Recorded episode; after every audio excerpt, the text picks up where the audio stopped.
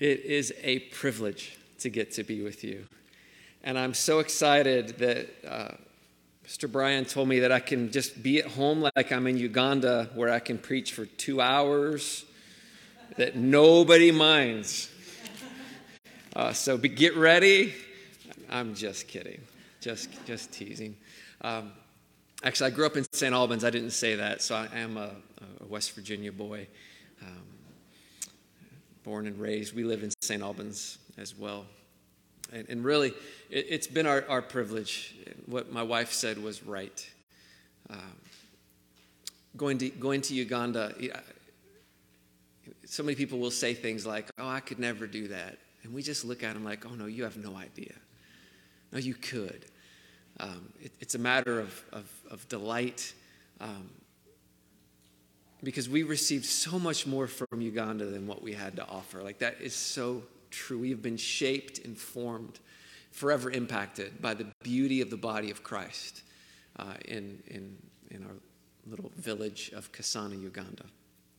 Um, just as you've been forever impacted by one another here in this place and in the other places that, that you have grown and as you've come together. Um, and so it's, it's, just, it's sweet. It's sweet to get to be with you because we love getting to experience the body of Christ around the world and around West Virginia. And, and guys, this, this place is special. And we're praying with you that, that the Lord in the days to come would bring a sweet uh, renewal of the gospel at work in the hearts and lives of people, just you know, flooding through you and those that He has put in this place um, to reach into the hills and the hollers, right? For his children. Um, New Hope Uganda, the, the, ministry that we worked with, the, the theme verse for, you know, uh, from the beginning has been Psalm 68, 5 to 6. And, and it simply says, Father to the fatherless and defender of widows is God in his holy dwelling. Uh, father to the fatherless. And, and there's nothing sweeter than watching men and women uh, profess faith in Christ and be brought from the kingdom of darkness into the kingdom of light. And I got to actually listen to Pastor Brian's sermon a few weeks back when you guys have been going through the Gospel of John, and I listened to the sermons on the new birth and, and loved it. That was so encouraging. There's just something beautiful about watching life come from death. And you, you know, this, this, this picture of the gospel that Jesus buried and raised, right? This picture of these dead hearts coming alive. It's incredible. There's, there's no greater privilege, right? To get to experience it and to get to see it in the lives of others and to see tribes and nations brought into the family of God. Um, there's something that I love watching that is equal to that. And part of that is our ministry context over all of these years of working with orphans. I love watching God take orphans, spiritually or physically, children, men, women, and, and bring new life. And I love watching the fatherless come to discover God as their father. It's an incredible privilege.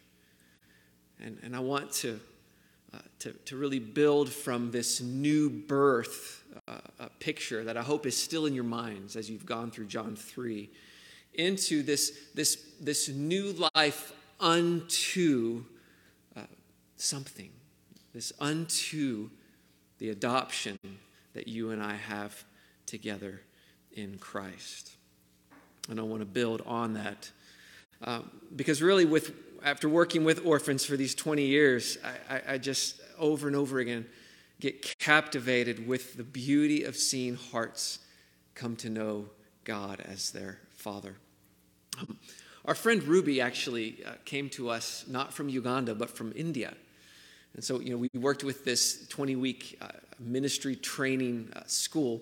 And so we gathered Americans, gathered 10 15 different tribes from Uganda, uh, and then other nations would come and sit in this room, maybe 22 people, and, and be confronted together and walk this journey of transformation and relationship in Christ. And so Ruby came, and when Ruby came from India, uh, Indian, uh, she knew Psalm 68, 5 and 6 was New Hope's theme verse. And when she came, she said that she actually was fearful of God, the Father to the fatherless. But part of her also longed for that. Fearful and longing. And part of that is because of her relationship to her earthly father. Uh, and I wonder for you, what comes to mind when you hear the word Father? What does that stir in you? Because that's not just for fatherless children in Uganda or India or somewhere in America. It's, it's for us right here. It's for those of us seated in this room today. And today I really just want us to consider this question Do I know and delight in God as my Father? As we think about that, and as you ask that question, as you ponder that, let's just pray together. Um, Father, such a privilege to get to, to call you that and to, to gather as sons and daughters before our great God, our great King. Lord, thank you for the things that you have worked in each one of us you know the stories represented here. You know the heartaches and you know the joys. Um, and Lord, you uh, have worked new life into so many of these hearts. And we pray that as we gather this day and as we look at your word uh, for this hour, uh, Lord, that, that it would be precious and that you would work in us what no man can work, that your spirit would uh, give us a fresh longing to know you and to walk with you as our God and Father. And Lord, that the glories of, of your Son would be precious and that the, the truths of the gospel would be fresh in our hearts this day. Pray that your word would be alive and that you would teach us. We pray that for the glory of your name. Amen. Amen. When Laura and I first moved, uh, or first went to Uganda before we moved there, it was 2002. And I was reading a book by a guy named Robert Peterson. It was called Adopted by God. And um, as I read it, I thought, wow, this is great stuff. I was a student in Institute. I was being confronted by so many things. I was learning how to be a husband, getting a vision for what it would mean to be a father and, and, and, and within family, and even to see ministry as an outflow of healthy marriage and family. It was good. And that book was great. I remember just loving it. I would share things with, with Laura Beth.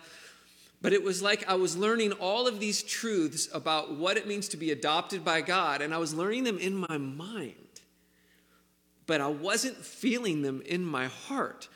And I, so I finished the book and I thought, well, that was great. And I put it down and I walked away from it. Like, okay, great. I wonder, have you ever had that happen to you? You know, you, you get, you learn something and you're like, man, that was great. And you know it here, but it's like there's like a, a mile gap between the mind and the heart to get it down into here. It actually took me years, at least four, before those truths started to captivate me. You know, I, I as I think about what happened there, I mean, that actually happens to me pretty consistently, specifically with that verse that we, that we had read. It was, I loved that we saw it up here, and I didn't tell Pastor Brian that I would even bring that into the sermon. But 1 John 3 1, I mean, it just says it. You know, John writes in 1 John 3 See what kind of love the Father has given to us that we should be called children of God. And so we are. Behold, what manner of love the Father hath bestowed upon us, that we should be called sons of God. You cannot read that in a melancholy voice. You can try, oh, behold, what manner of love the Father hath bestowed on us, that we should be called sons of God. Um, you can try it, but you know that that's not what John is doing as he writes it. I mean, John is writing it with emotion stirring in his heart. Behold, it's like he's calling us together. Look at this great love that the Father has given to us that we would be called sons, daughters of God.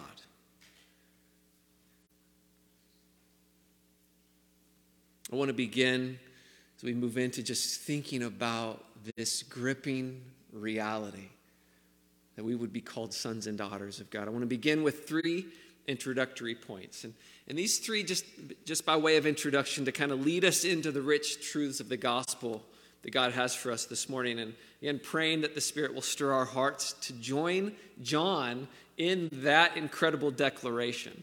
Okay, now each of these three points could be their own sermon. And I don't have two hours. Um, all right, so I'm just going to highlight a few things just as foundation as we come into really into Galatians 4. And that's where we're going to camp a little bit uh, together this morning, okay? So uh, if you take notes, they're easy. Uh, all right, so number one, all right, point number one is that God is the creator, king, and father over all of humanity. All right? So, how we view God is important. It's important for how we relate to Him. When you picture God, what comes to mind? If I talk to someone outside, if you just stopped somebody and said, Hey, describe God for me, they're going to say something like, Yeah, you know, kind of a big guy, got a big white beard, sitting on a throne somewhere. You know, you just get this image. What comes to mind when you picture God? All right, and we think about God as creator, um, and, and, and that's a beautiful picture because he is the creator. But without authority to rule as king, you kind of get in, in Uganda, we have uh, the name of God is Katonda. And Katonda is creator God, but he's creator God. He creates the world, but he doesn't interact with the world. He's out there somewhere, but he's too busy to be involved in your daily lives. And so, Katonda, creator, that's normal. Um, but if he's not also king, then, then, then you don't picture him with authority to rule, guiding, ruling over all things, even your own life. Why would you submit to him if he's not king? Or if he's king to be revered, but not father to draw near to. And scripture gives us all these different images to know and understand and relate to God. Um, and none are more important than creator, king, and father. Okay, and we see this right from the Garden of Eden. Because in the garden, God creates Adam and Eve. He is their creator, and He is their king. He defines life for them, He rules over them. We see Him also as their father. And Genesis 1:27 says that God created Adam and Eve in his image. What does it mean to be made in the image of God? To be made in his image is to be made royal sons and daughters of the king who is father. And, and scripture itself kind of leads us there. In fact, if you look at Luke's gospel, it traces the genealogy of Jesus all the way back to the garden, where it reads Seth, the son of Adam, the son of God. Okay, so Adam is God's son, and he isn't he isn't birthed. God creates him, right? He, God, the royal king, creates, and he creates Adam in his image. That language will be used in Genesis 5 to describe uh, Adam and Eve having sons and daughters in their image, right? There's this reflection of, of something that's, that's happening. And that's why Paul, to the Athenians in Acts 17, actually says this. As he's laying foundations to bridge the gospel in Acts 17, he says to them, As even some of your own poets have said, for we are indeed his, God's offspring. Being then God's offspring, we ought not to think that the divine being is like gold or silver or stone, an image formed by the art and imagination of man. And he goes on in his argument, but it's just fascinating that even as he describes God, he describes God as the father of humanity.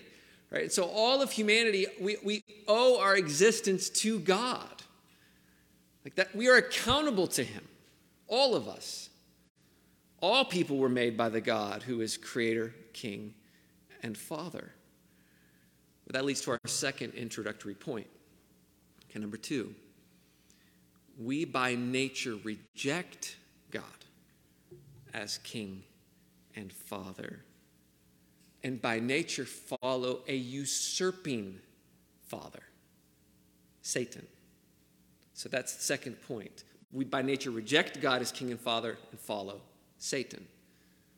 Ephesians 2 says this You were dead in the trespasses and sins in which you once walked, following the course of this world, following the prince of the power of the air, the spirit that is now at work in the sons of, of disobedience. All right, so Paul's going to lay this foundation. He's going to go on to talk about the glories of the grace of God in the gospel. But to get there, he's got to start with you were dead in your trespasses and sins. All of us, right? Yes, you're alive, but it's like the walking dead because you're spiritually dead in sin, cut off from God. Uh, we've rebelled against God, who is our King and Father, our Creator. And Paul says in Ephesians 2 that we by nature followed who? Who is the prince of the power of the air? That is Satan. You're like, well, I didn't sign up to follow Satan, right? No, nobody gave me a contract. I didn't choose it. No, we by nature do it. In our rebellion against God, we're by nature following the enemy of God. That's why in John 8, Jesus would actually say to the Pharisees, You are of your father, the devil. Not because Satan physically gave birth to them or even spiritually gave birth to them. He doesn't birth them. But they were by nature, or he, Jesus says, Your will is to do the will of your Father. Their desire is to do his desires.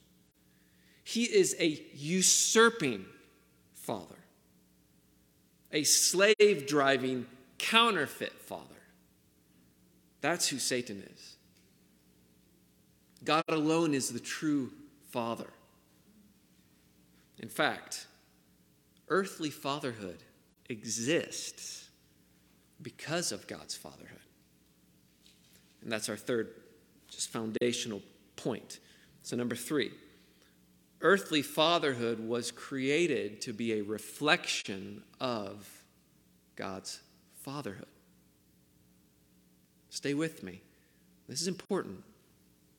And that makes sense just based on creation, point one, right? That God has created and He is King and Father over His creation. That makes sense. Um, but Paul wrote in Ephesians 3, and I'm, I'm quote again, I'm quoting scripture. These are all big and beautiful chunks of scripture, right? Go and read them. Um, and in Ephesians 3, Paul is praying, and he says this in verse 14 For this reason, I bow my knees before the Father, from whom every family in heaven and on earth is named. And that term family, if you, uh, my Bible actually has a, a footnote, the literal is the word fatherhood. This is why I bow my knees before the Father, from whom every fatherhood, right? Because it's the family is named through the fathers, through uh, I bow my knees before the Father, from whom every fatherhood in heaven and on earth is named. God didn't reveal himself as Father because we have earthly fathers. God didn't sit and say, you know what? How can I communicate myself to people so they'll understand? Hey, they have fathers. I'll say, I'm Father. I actually used to think that's how it was. As I thought about it, it kind of made sense. That's wrong. We have earthly fatherhood because God is Father. Earthly fatherhood exists to image or picture the greater heavenly Father. But there's a problem. Sin has distorted and corrupted earthly fatherhood. Some of us here today have had such traumatic experiences with earthly fathers that even to talk about God as Father can feel like a stomach, you know, a gut punch. I've spoken in situations where it's just the word father is so painful that people literally have, have had to get up and walk out lest they have a breakdown right right, right, in that, right in this place. Over the years, we've walked with hundreds of men and women and children who've had vastly different experiences with fatherhood, from Uganda uh, to right here in West Virginia. And the reality is that there are typically two responses to the concept of God as Father because of our earthly fatherhood. These two responses the first is where earthly fatherhood is so painful, it's been so painful that God's fatherhood seems scary. Give me Jesus. I can relate to Jesus. But God the Father, mm, that doesn't, that's not safe. Our friend Ruby, that I talked about, when she came to us from India, her experience with her earthly father was so painful. She was so wounded by him that she wanted nothing to do with God as Father. She was happy to draw near to Jesus, but the Father wasn't safe. In her growing up years, she was also never able to please her earthly father, never able to be good enough, never able to perform well enough to get his approval or his love or his affection. Never once did he say, I love you to his daughter, though she longed to hear those words. And she lived before God in much the same way, trying to earn his approval, trying to be good enough, trying to earn his love, but never feeling like she could. In reality, she was happy to relate to God as a slave or as a servant with no concept of what it meant to be a beloved daughter of God. I wonder if anyone here can relate to that, just in your own way, your own story. The second response is the opposite it's where earthly fatherhood has been good, so that God's fatherhood isn't needed. Why do I need God as Father when I have an earthly dad? And so God's fatherhood is theoretical in teaching. I hear it here. I affirm it as true, but it doesn't affect me on a heart level. And that was really me. When I read Peterson's book on adoption, it didn't strike me on a heart level, right? I, I knew it. This is, this is great. I have, a, great dad. I love my dad. Um, as imperfect as he is, um, do I need God as Father? I grew up in a church that every Sunday we prayed. Maybe you did too. The Lord's Prayer Our Father, who art in heaven, hallowed be thy name. And you go on through the Lord's Prayer every Sunday. Our Father, our Father, our Father in heaven, our Father in heaven. It was a title, it was a name that we used, but it didn't mean something. It was just God our Father, right? It's God the Father. It's God the Father. And the Christianese language, God the Father, was a title, it wasn't a relationship. I wonder if you relate to that. This is really where the gospel confronts us. It meets us in each of these sides and every place in between because the reality is that the eternal Son of the eternal Father took on flesh and was crucified and raised that we might be born again and given new life unto something incredible. And that is the idea in Galatians 4, where Paul wrote, if you look there with me.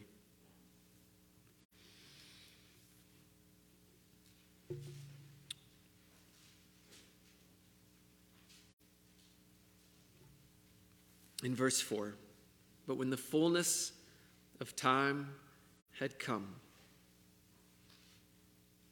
God sent forth his Son, born of woman, born under the law to redeem those who were under the law, so that we might receive adoption as sons.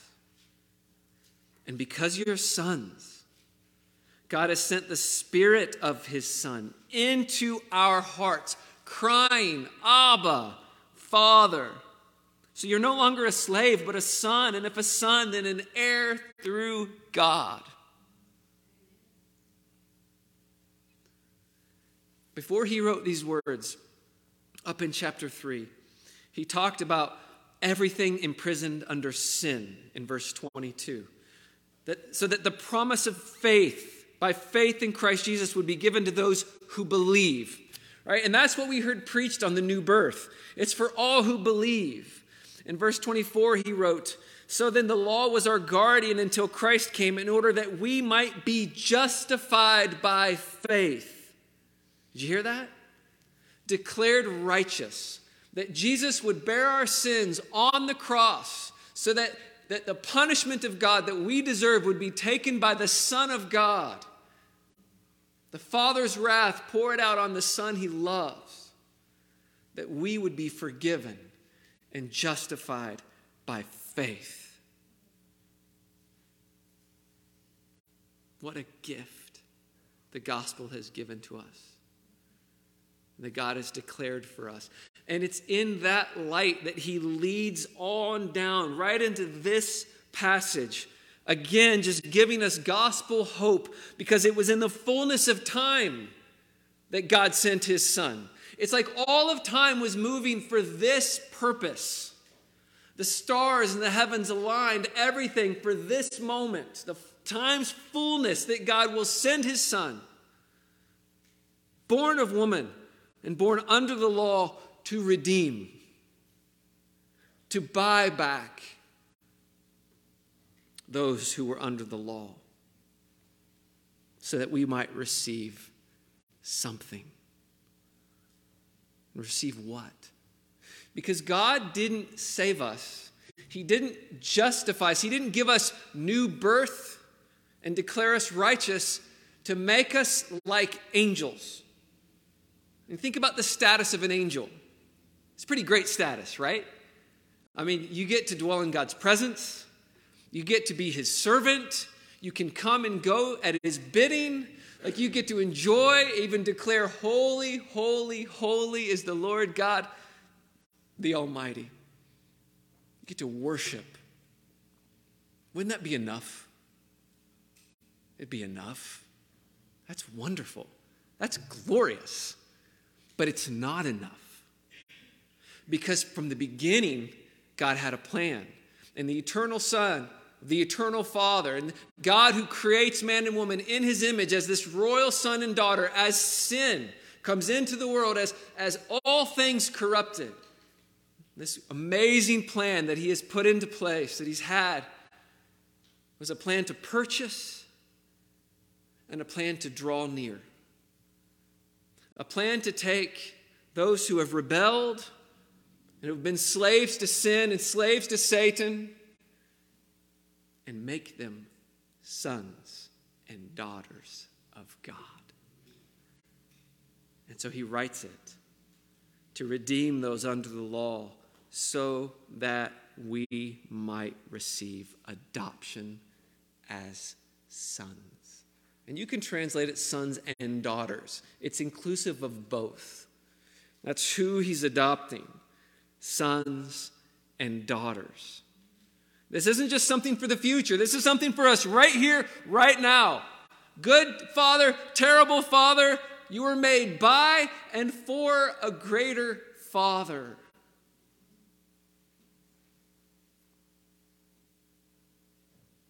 To be united in Christ is to be adopted into sonship and daughterhood. Ephesians 1 tells us that this adoption was something that was actually destined beforehand. It was predestined for us. Paul writes, In love, the Father, right? In love, God predestined us for adoption. If you're taking notes, that's Ephesians 1 4. And this was according to the purpose of His will, to the praise of His glorious grace with which he has blessed us in the beloved, Christ, his beloved Son. In the world of that day, if a family wanted to adopt a child, they had two options. One was to go and find a baby who had been abandoned, thrown out. And that was a common practice in the ancient world. The second way was to go and find a slave really a slave who didn't have hope of a life to come, and actually purchase, actually go through a process of taking a, a child of a slave and saying, I want to make this child free and a part of family. And there was actually a process that they went through where you would go to court and the slave, the, the, the slave owner or master or, or father would come before the judge and they would actually pass the child three times and there's a, there's a reason we don't need it's a cultural thing but this this this process three times back and forth and the third time this child becomes legally the adopted son of this new father. You were a slave. All debts that this slave had they're canceled. And this slave is brought into family and given the full right of sonship. And this this formerly slave, now made a son, can now call this father Father. Father. You have the right to call Father and the right of inheritance, full right of sonship. And as Paul writes these words, Christ redeemed us that we would receive adoption as sons. In the great redemption, all debt is canceled. All sin has been paid for by Christ. He has taken our debt, He has borne our punishment, and He has set us free that we would also be adopted. And look what He writes in verse 6 Because you're sons, God has sent the Spirit of His Son into our hearts, crying, What? Can you say it? What do you see there? Say it loudly Abba, Father. Because you're sons, you have been adopted into family. God has sent the Spirit of His Son. Notice He didn't say God sent the Holy Spirit crying out. There's a reason. God sent the Spirit of His Son into us. The Holy Spirit, the Spirit of Christ into us, crying, Abba, Father. Where does that cry come from? Do you remember? Mark records it for us. It's in the Garden of Gethsemane when Jesus is actually facing the moment of his coming death, when he will be crucified for sinners.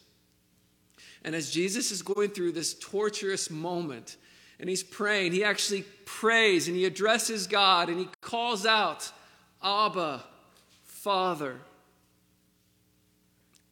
if there's any other way. All things are possible for you. Remove this cup from me, but not what I will, but what you will. Mark leaves it, he doesn't translate it. Abba, the Aramaic, Father. He keeps them together. Paul, as he writes here, drawing back, recognizing that God has sent this same Spirit, the Spirit of Christ, the Spirit who cried out in the garden, Abba, Father, into us. Abba, Father. And there's debate okay, what does Abba mean? How do you translate it? It's left in the Aramaic for a reason. I just cut right through it. Let's just, the heart of it. What is Abba? What is Father? It's not the word that's used, it's the intimacy of the relationship that's conveyed. Does that make sense? For example, the word daddy. Daddy can, in our English ears, have a sense of intimacy, right? It's a very familiar term. You wouldn't just say daddy to anyone. When I think of daddy, or my, my children call me papa, right? That's intimate for me. But for others, that word can, can be used and have no intimacy. You think of, of uh, Willy Wonka and the Chocolate Factory in Veruca, right? Daddy, I want a pony, right? Daddy, I want it now, right? Daddy, right? There's no intimacy. She's snotty. She has no love relationship with her father. He, there's a distance and he just spoils. It, it, there's no intimacy there. So, daddy, daddy, I mean, it's not the word. It's the intimacy of the relationship being conveyed. And as Jesus is in the garden, Jesus, who's one with his Father from eternity in this moment, cries out, Abba, Father. And it's that Spirit, the Spirit of Christ in us, crying out what? Abba, Father. If you're in Christ, His Spirit within you is crying out, Abba, Father. Because His Spirit is in you. You are brought into relationship with the Father. We were made to know the love of the Father. And we were made to know and love the Father. And His Spirit is in us crying out, Daddy, Father, Papa. In Luganda, we say Tata. Whatever conveys intimacy, whatever word for you is intimate, that's the word being cried out. There's a parallel passage to Galatians 4, and we I think we read it or heard it from Romans 8.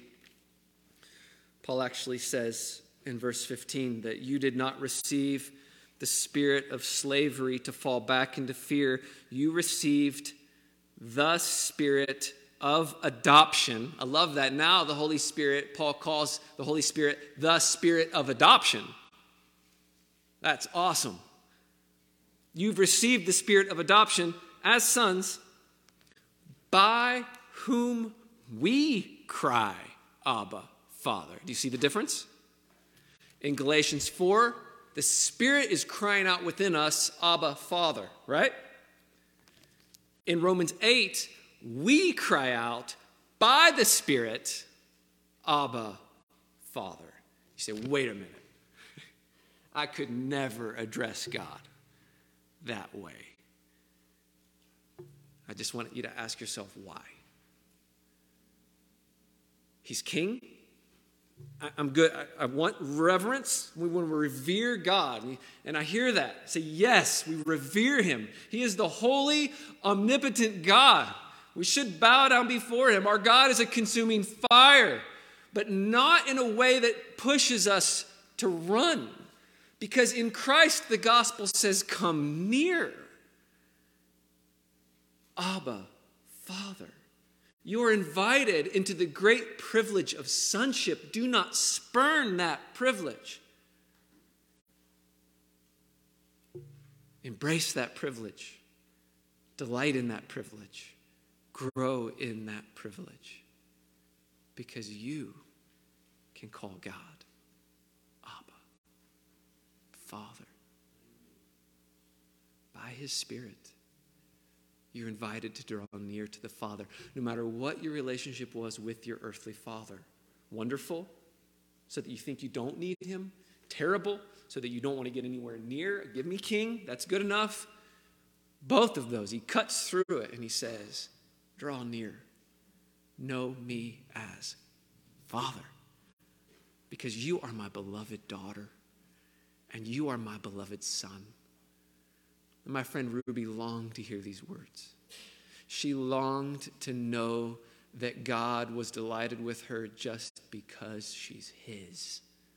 She couldn't believe these truths. She sat in our room as we talked about these passages and just, like, how can this be? Can this be? I hear it here. She wrote me a note. She said, Can I come talk to you? I was like, Yeah. Come on.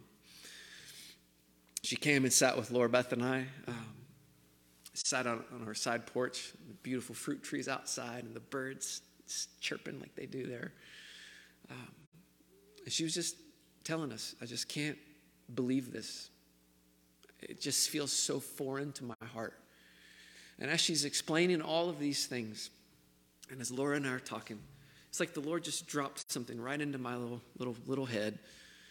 And I just said, Ruby, have you ever been hugged by a man in a way that doesn't feel gross? She's like, No. I was hugged by my uncle once and I didn't like it. And I was like, Ruby, can I hug you? She looks at me, her eyes get big, you know? And she goes, Okay. So Laura's here, Ruby's here. I pulled her chair up. I just put my arms around her. She was just like, hmm. I took I took her arm, I lifted it, all right? This is how you hug, Ruby. This is how you hug. And I hugged her. And I just embraced her. And she just started weeping. We started crying. Just a hug. But that was a significant moment for her because God's fatherhood became tangible through a broken earthly father in Christ, purely loving a sister as a daughter, and just saying, Can I just hug you? That began a journey for her to understand the love of the Father. And that was transformational. Um, there's more to Ruby's story because through that, she was able to begin to forgive her father. God actually set it up so that when she went back to India, he was on a sick bed. And she nursed him and cared for him in, in, in a freedom of heart she had never had. And she actually heard those words, I love you. As she, because she told her dad, Dad, I love you. Dad, I love you. And God allowed a healing there uh, for a man uh, who never, you never thought possible. And that's not everybody's story. Everybody has a different story. Sometimes you don't get that. But what sets the heart free is the love of the Father. That God has come and He's done what we could not do. And He has sent the Spirit of His Son into our hearts, crying, Abba, Father. And in verse 7, He says, So you are no longer a slave. You're a son, you're a daughter. And if you're a son, you're an heir through God. You have an inheritance, it is secure.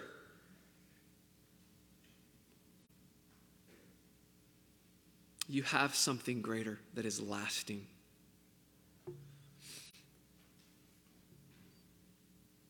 Whether you've had a terrible father or a wonderful father, whether you're sitting here and there's still that disconnect, that's okay. Because as I shared these stories and uh, with my wife, as God began to stir these truths into my own heart, as God began to make known the love of the Father to me, I remember one day she was just like, I hear you, Keith, but I just don't feel it. I just don't feel it. I'm like, that's okay, babe. That's okay. Do you believe it's true? Yes. Then just, this is the hope and the truth of the gospel. Just keep, just keep believing. Keep doing it. And over the next five, six, seven, eight months, it's like these truths became alive in her. Do you remember that? It was precious. And we've gotten to grow in them and walk in them together.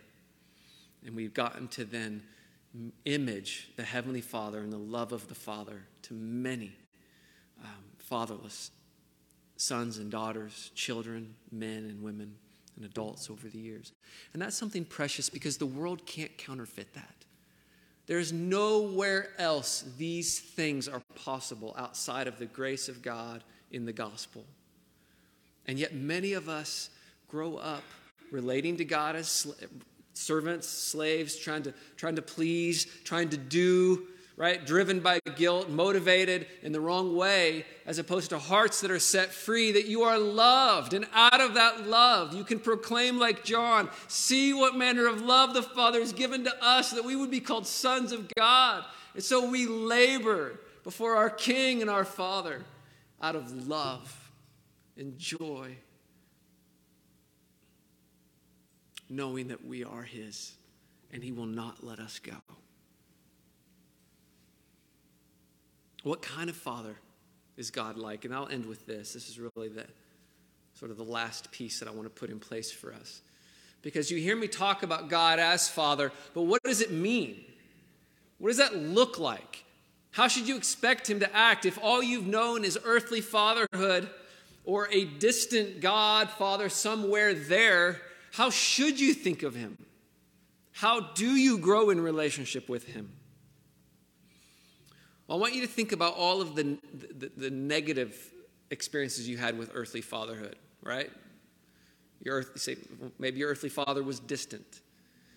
Or maybe when he was present, he wasn't present, right? He was paying bills or, or busy or, or in, in these days connected to the online world, right? Present but not present. Maybe he wasn't present at all. Maybe he was abusive. Maybe he didn't work hard to provide. Maybe he didn't pursue you in relationship. All, think all the things, all the disappointments, if you just write them all out, that's not what God's like. And that's called contrast. Right? We get to know what God is like sometimes by contrast. This isn't him. And sometimes it's by comparison. Every good thing that you can think of that you loved about your earthly father, write it all down. That's great. That's a shadowed image of something much greater. Because any good in earthly fatherhood is an image in comparison, a, a small picture of what he is like. He is relational. He does pursue. He doesn't leave you. And suddenly you just start having scripture wash over your mind because if you want to see what kind of father God is like, this is where you look. Because Jesus comes and reveals the Father. Read John 14, it's incredible. Philip says, Show us the Father, and it's enough for us. And Jesus says, Have I been with you so long, Philip, and you still don't know me? If you've seen me, you've seen the Father. If you want to know what God is like as Father, look at Jesus. Because Jesus is compassion, Jesus is mercy, Jesus is truth. Just start walking through it. That's what the Father's like. Jesus is the image of the everlasting Father. He reveals him to us, and we draw near to the Father through Christ. And you hear Jesus say, I am the way, the truth, and the life. No one comes to who? To the Father, except by me. I'm the way to the Father. Jesus unveils the Father for us. Do you know and delight in God as your Father. Indeed, He is our Abba Father. We want to live as a people in love with our, our God, Father, the Son, and the Spirit. We want to live as a people who can also draw others into relationship with the Father because we live in a culture filled with fatherlessness. We worked among the fatherless in Uganda, and I'm telling you, and you know this, Appalachia is filled with fatherlessness because to be an orphan actually isn't to lose two parents. Biblical orphan is, is literally fatherless. And we live in a fatherless age, which plays right into our struggle with manhood and womanhood and all of the things that come with it. It's all part of a big package. And the, the, the culture we live in desperately needs a people who know the Father and who can bring that fatherhood to the fatherless. We want to walk in that. And we want to be a people who can proclaim together with John see what kind of love the Father has given to us that we should be called children of God. And so we are. Let's pray. Lord, thank you for the great hope of the gospel that proclaims the truths of what you've done. Incredible truths. So much more incredible than we can fathom. That you would save us and then draw us near. Give us the right of sonship daughterhood in your family. And that we can know you and walk with you. Lord, that you would work in us and through us what is pleasing in your sight. Would you stir in us, God?